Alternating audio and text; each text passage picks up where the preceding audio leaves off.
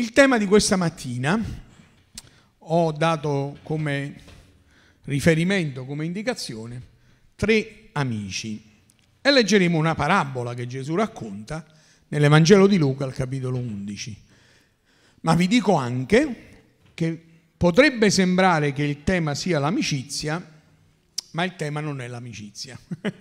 Ci stanno gli amici nella storia, parleremo di amicizia o in qualche modo diciamo di un aspetto dell'amicizia, ma non è il tema.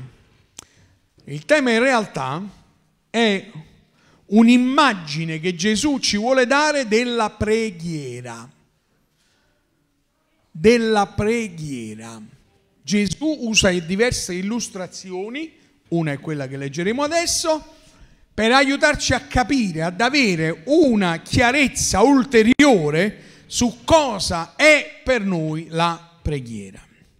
Leggeremo dal verso 5 e questo verso comincia proprio dopo che Gesù ha citato il Padre nostro, la preghiera esemplificativa e indicativa e chiara che Gesù darà ai suoi discepoli quando gli chiederanno Signore insegnaci a pregare conosciuta universalmente come il Padre nostro, no? Penso che non devo, devo dirvi qual è, che cos'è, eh, ma è, sono parole di Gesù. E poi dice, dopo che gli ha detto questo, dal verso 5, si mette a spiegare e a dare un'immagine, un'illustrazione. Verso 5. Poi disse loro, capitolo 11 del Vangelo di Luca, se uno di voi ha un amico e va da lui a mezzanotte e gli dice, amico, prestami tre pani, perché mi è arrivato un amico da un viaggio e non ho nulla da mettergli davanti.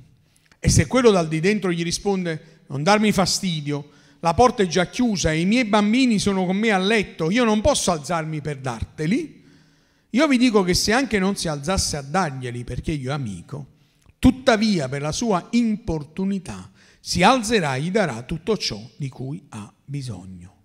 Io altresì vi dico, chiedete e vi sarà dato cercate e troverete, bussate e vi sarà aperto. Perché chiunque chiede riceve, chi cerca trova e sarà aperto a chi bussa. E chi è quel padre fra di voi che se il figlio gli chiede un pesce gli dia un serpente, oppure se gli chiede un uovo gli dia uno scorpione? Se voi dunque che siete malvagi sapete dare buoni doni ai vostri figli, quanto più lo, il Padre Celeste donerà lo Spirito Santo a coloro che glielo chiedono. Amen. Amen. Come vi dicevo, Gesù, dopo aver risposto alla domanda dei discepoli, Signore insegnaci a pregare, dopo aver citato quella che poi viene conosciuta come la preghiera del Padre nostro, no? Padre nostro che sei nei cieli, sia santificato il tuo nome, venga il tuo regno, sia fatta la tua volontà, non c'è niente di male a sapere questa preghiera. Diciamo quello che suona strano è che poi questa diventa la nostra formula di preghiera la parola di Dio noi la conosciamo bene a memoria e sappiamo che il Signore ci ha dato un'indicazione, conosciamo la sua parola, anch'io la conosco, la, la potrei deca, deca, declamare tutta, ma è chiaro che la preghiera è più che ripetere una serie di parole, la preghiera è un rapporto diretto col Signore e tante volte è proprio a parole nostre. Eh, la preghiera è proprio il momento nel quale possiamo esprimerci più liberamente e dove possiamo a volte semplicemente sospirare e Dio già ci capisce, altre volte digli qualcosa in più e Lui interpreterà anche quello che non siamo riusciti a dirgli. E grazie a Dio, perché la preghiera è il nostro momento nel quale tra noi e il Signore c'è un dialogo, dove noi gli diciamo qualcosa, dove noi lo adoriamo e dove aspettiamo ancora che Lui illumini la nostra mente e il nostro cuore e anche ci faccia sentire ancora di più la Sua presenza. Dicevo, però Gesù desidera illustrare ai suoi discepoli e quindi anche a noi ulteriormente un ulteriore significato, indicazione circa la preghiera.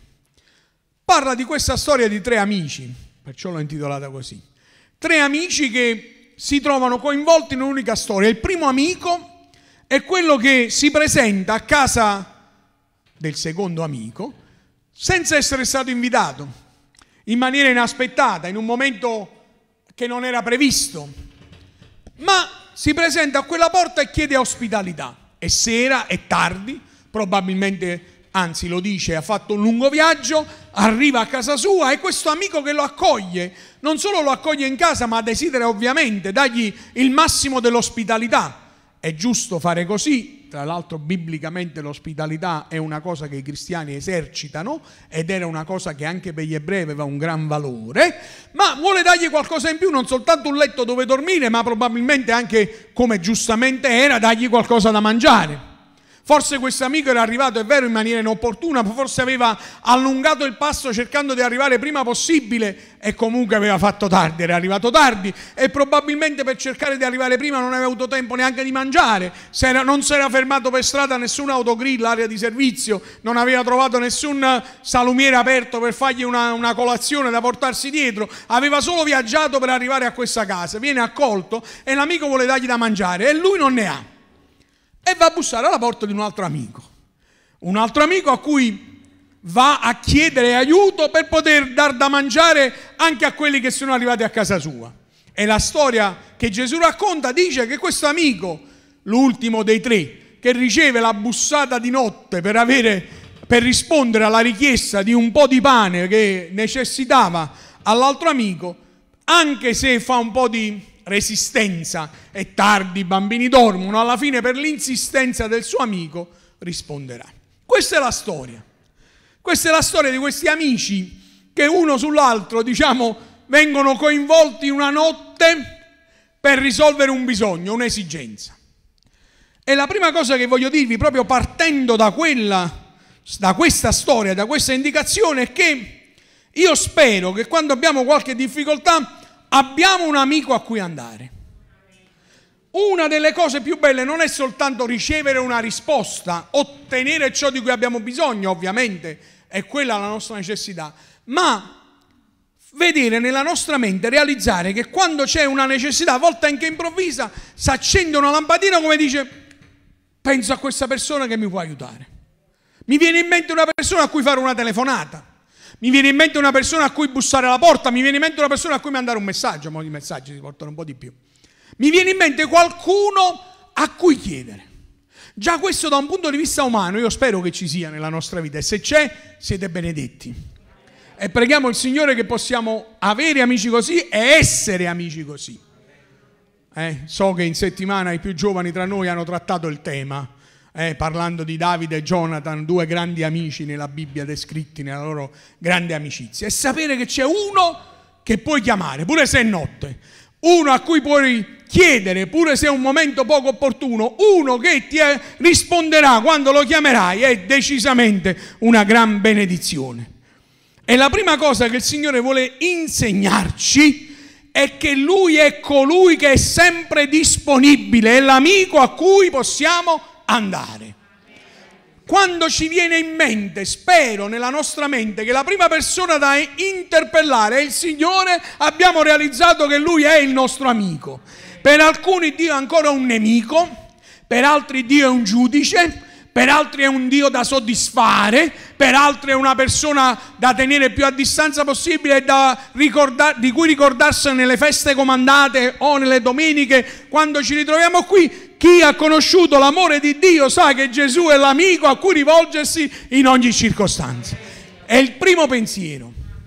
Alcuni considerano il Signore l'ultima risorsa, il Signore è la prima risorsa. Poi tutte le altre cose, la Bibbia dice, Gesù lo dirà, cercate prima il regno di Dio e la sua giustizia e tutte le altre cose vi saranno date in più. E quando sappiamo di avere un amico così, siamo veramente benedetti. C'è un testo nei proverbi che dice, l'amico ama in ogni tempo, è, stato, è nato per essere un fratello nella difficoltà. E Gesù dirà di se stesso, Nessuno ha amore più grande di dare la sua vita per i suoi amici. Voi siete miei amici. Se fate le cose che io vi comando, io non vi chiamo più servi, perché il servo non sa quello che fa il suo Signore, ma vi ho chiamati amici, perché vi ho fatto conoscere tutte le cose che ho udito dal Padre mio. E io voglio dirvi stamattina a tutti quanti, Sentiti grandemente benedetto, qualunque sia la circostanza che stai vivendo, se puoi contare sull'amicizia di Gesù. Voglio proprio chiamarla così, l'amicizia di Gesù. Quell'amico a cui poter ricorrere, che grazie a Dio non ha bisogno di un telefono particolare, di un numero di cellulare specifico, non è un 118, non è un SOS, non è un numero a cui chiamare, ma è colui già presente nella nostra vita, a cui ricorrere sapendo che non c'è amico più grande di lui perché è quello che ha dato la sua vita per noi. Se pensiamo a un amico, e ripeto, spero che ce ne abbiamo o lo siamo, a volte sono pochi gli amici così Qualcuno dice si contano sulle dita di una mano. E quello che lo diceva gli mancavano due dita. Quindi meno di cinque diceva, no? È vero, a volte è così. Probabilmente è così.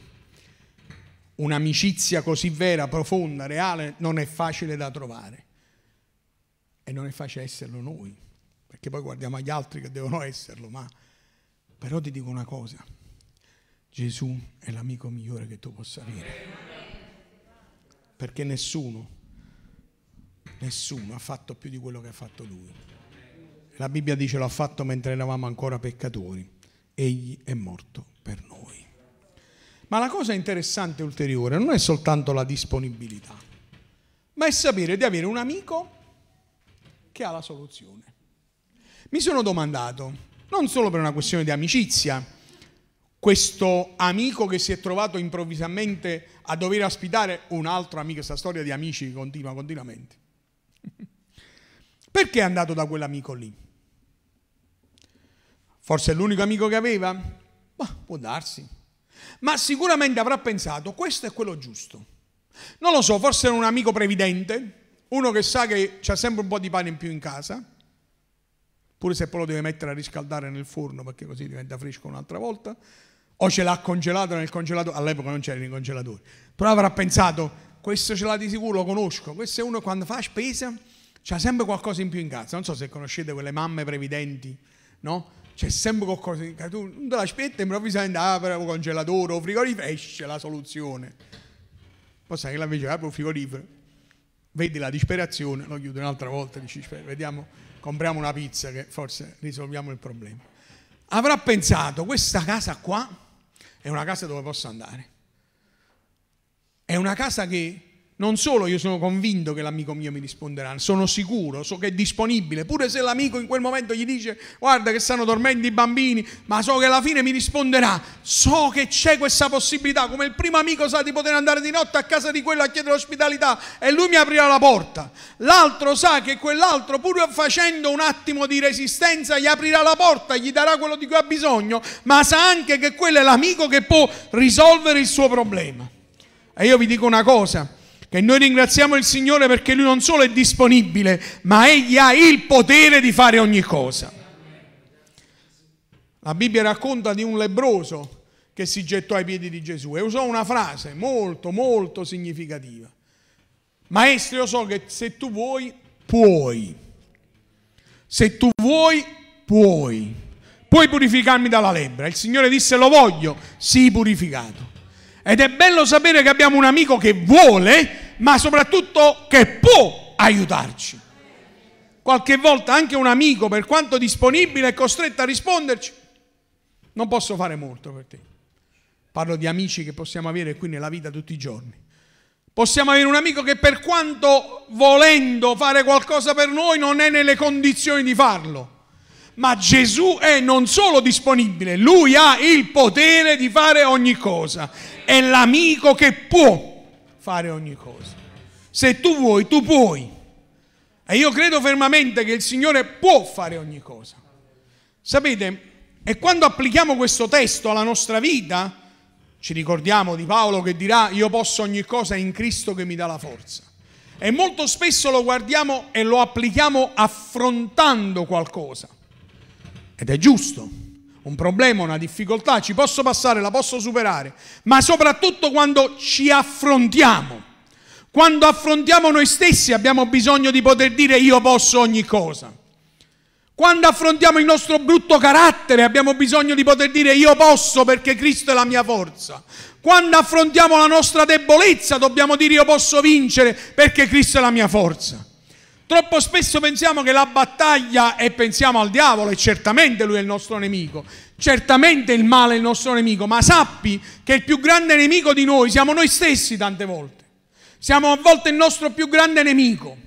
E il diavolo usa le nostre debolezze, le nostre mancanze, le nostre insufficienze, il nostro brutto carattere, la nostra storia vissuta, le cose che abbiamo fatto, le cose che ci hanno fatto per attaccare la nostra vita. Ma lì io posso dire, io posso ogni cosa in Cristo che è la mia forza.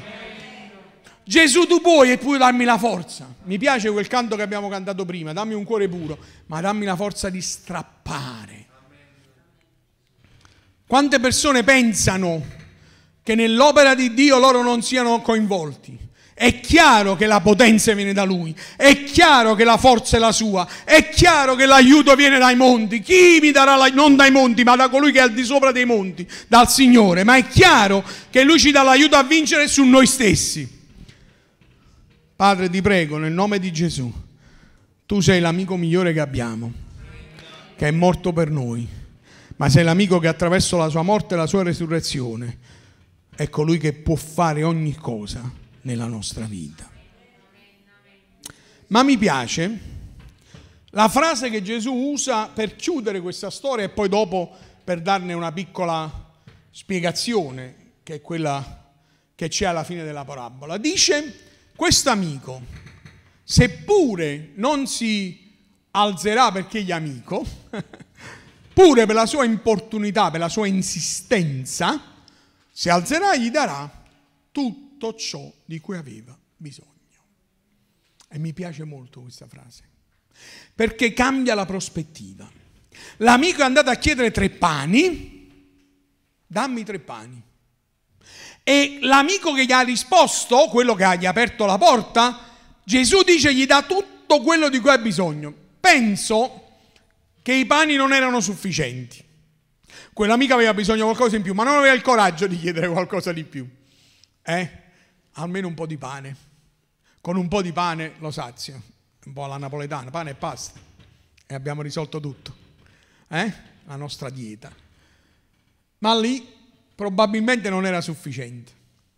E questo amico, dice Gesù, gli dà tutto quello di cui aveva bisogno. Ed è bello sapere che il Signore ci dà molto di più e molto meglio.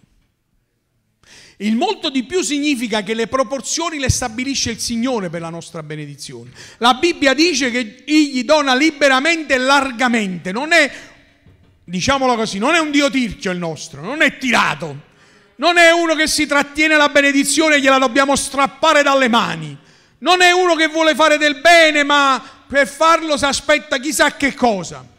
La Bibbia dice che lui percorre con lo sguardo la terra vedendo in favore di chi deve mostrare la sua forza. E il Signore è colui che ama benedire. Il desiderio del Signore è farci del bene. Perché non ci riesce? Perché noi non desideriamo che Dio ci benedica o non desideriamo che Dio ci benedica lì dove noi non vogliamo che Dio intervenga. Signore, dammi solo tre pani. Sapete quanti credenti ho conosciuto che dicono, Signore, mi ha risolto questo problema, poi siamo a posto io e te. Non teniamo molto altro da dirci. E invece noi vogliamo dire, Signore, noi abbiamo bisogno di te. Tu mi devi dare ciò di cui io ho bisogno, che è molto di più di quello che io penso, ma è pure molto meglio. E qui è un'altra variabile della nostra domanda. Meglio. Chi può valutare il meglio per noi? Eh. Allora, se abbiamo un amico fidato, anche una persona forse più grande di noi, di cui stimiamo, che ne so, le sue conoscenze, la sua storia, che vale molto di più della conoscenza, cioè possiamo guardare la sua vita e dire questo ma può dare un consiglio, posso fidarmi, la sua obiettività, cioè ci dice la verità, sempre con amore, ma noi dobbiamo dire la verità. Ho detto più volte che la verità e l'amore sono due facce della stessa medaglia. Toglietene una e fate dei danni tremendi. Amore, amore, amore senza verità. Verità, verità, verità senza amore. Pum, e diventiamo legalisti, cioè di quelli che condannano solamente perché dicono tu così, tu così, o quelli che invece tollerano tutto. L'amore e la verità viaggiano insieme. Ditelo un amen, non mi costa niente, non mi preoccupate. So che vi fa, può far male, aspetta, fammi pensare. E fate bene a pensare prima di dire amen. Che non, li, non li svendiamo gli amen, li diamo con consapevolezza, però vi invito a farlo. E dicevo, molto meglio. La Bibbia dice che il Signore ha dei pensieri che medita per noi, pensieri di pace, non di male, per darci un avvenire e una speranza. Io sono contento di avere un amico così grande, potente e disponibile che mi dà non solo quello che voglio, anzi forse quello che voglio a volte non me lo dà, ma mi dà ciò di cui ho bisogno, che è molto di più, è molto meglio. Signore, abbiamo lasciato tutto per te. Chiunque avesse lasciato qualcuno qualcosa per me riceverà cento volte tanto. Qui è la vita eterna. Ha detto Gesù a Pietro. E io onestamente so che non vale solo per Pietro, vale per tutti quelli che hanno deciso di servire il Signore. Per cui Gesù conclude questa parabola e questo insegnamento sulla preghiera, non tanto sull'amicizia, ma il concetto di amicizia per farci comprendere un'idea di preghiera, dicendo chiedete, cercate, bussate.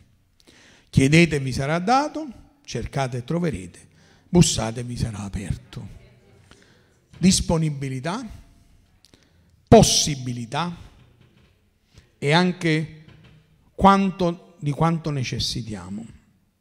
Ma mi piace perché c'è una piccola variabile in questa richiesta, in questa domanda, in questa ricerca, che è la perseveranza. Un termine o l'insistenza o, come dirà Gesù nella parabola, l'importunità. E se la leggessimo solo così potremmo pensare che siamo fastidiosi. La persona importuna è una un po' fastidiosa, scocciante. Yeah, diciamoci la verità. Mamma mia. Eh? E potremmo pensare che il Signore ci sta dicendo questo quando parla di questa preghiera. In realtà il testo, prima di tutto, è un'iperbole, cioè è un modo per dire, e lo dice dopo, se questo amico alla fine risponde solo per l'insistenza. Figuriamoci il Signore che non ha bisogno che tu insisti, figure se non ti risponde. Questo vuole dire. Non so se mi sono spiegato bene. È un po' come la parabola del giudice iniquo, no? il giudice cattivo, che andava, andava a chiedere quella donna e mai gli rispose finché alla fine si scocciò e gli rispose. E qualcuno pensa che Dio è così. No, Dio sta dicendo, se un uomo così alla fine risponde, se è un amico che sta chiuso in casa e tardi, tu gli stai dando fastidio, ma alla fine ti risponde, figurati se non ti risponde il Signore. Non so se mi sto spiegando bene. Ok? Non consideriamo Dio un giudice iniquo o un amico che ci dice mamma mia, che se mi sta scocciando. No, vuole dire il contrario. Vuole dire chi si, si, si rapporta così eppure alla fine ti dà, ti dà udienza. Figuriamoci il Signore. E infatti lo dice, i padri malvagi danno buoni doni ai figli, figuriamoci il Signore. Ma dice anche la perseveranza o l'importunità. Che vuole, qual è il termine originale? Qui è una sorta di mettiamola così, vediamo se, di faccia tosta. Ma così la facciamo alla napoletana. Di uno che ha la faccia tosta, ha un coraggio e una capacità a volte anche eh, che può sembrare eccessiva di pensare veramente che Dio lo vuole aiutare. Cioè talmente spregiudicato e faccia tosta, uso ancora questo termine, tra l'altro è biblico, c'è un profeta che Dio definirà il profeta dalla faccia tosta se non lo sapete andatevelo a cercare, non ve lo dico chi è, che ho visto un po' di facce interrogative, ci sta. Un profeta a cui Dio dice ti farò la faccia dura, faccia diventare una faccia tosta. Alcuni di voi già ce l'hanno, non c'è bisogno, però potete sorridere, Gino puoi sorridere. Però, però, l'idea è, tu sei così sfacciato, così faccia tosta, così pronto a pensare veramente che Dio ti risponderà e che Gesù è l'amico tuo. Ma veramente la pensi così? Me l'hanno detto una volta, ero giovane. Mi disse uno, ma tu veramente pensi? Ma chi ti credi di essere? Nessuno. Ma io so chi è il mio Dio però. Io no, non sono nessuno, ma so lui chi è. So quanto è grande la sua grazia, quanto è pronta la sua disponibilità. Non sto dicendo che io me lo merito, sto dicendo che lui mi ama. Un giorno me lo disse un uomo. no, eh? Eh? Tu pensi che Dio pensa a te? Sì. Senza presunzione, senza orgoglio. con grande umiltà e grande consapevolezza che è tutta grazia di Dio. Io so che il Signore si preoccupa di me. Ho la faccia tosta di credere. Ho la faccia tosta di pensare che Lui vuole il mio bene. Voglio usare un termine biblico e, e, e vado a concludere. Parlando degli esempi di fede, la parola di Dio dirà che Sara sperò contro speranza.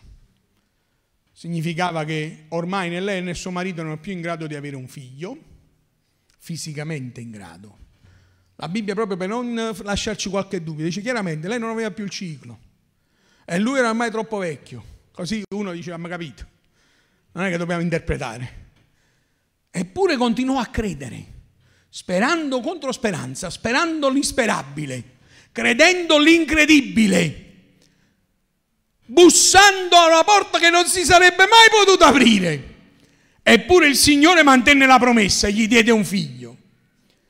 E noi abbiamo questa faccia tosta qua, perdonate l'espressione. L'impudenza di credere, l'impudenza di avere fede e di credere che Gesù è il nostro amico, che vuole il nostro bene. E che anche se gli altri ci diranno no, Dio ti vuole togliere, ti vuole distruggere, ti vuole fare, ti vuole dire, è contro di te, ti ha tolto le cose belle, io non lo so. Io so che invece da quando c'è il Signore, la mia vita è veramente vera. È una vita che vale la pena vivere. Gesù è l'amico disponibile. Gesù è l'amico che vuole farci del bene. E chiudo, proprio chiudo, con il dono che lui dice che ci vuole dare. In un altro testo non, non, non chiude così, la stessa dice darà i buoni doni. E qua parla invece proprio dello Spirito Santo. E sapete, io non voglio sottrarre, sottrarre questa verità alla nostra meditazione. Perché? E veramente concludo. Perché? Perché quando il Signore dice che ci dà lo Spirito Santo, sta dicendo che più che darci qualcosa, è Lui che viene a vivere dentro di noi. È così. Mentre tu dici, Padre, dammi tre pani, il Signore dice, io vengo a vivere dentro di te.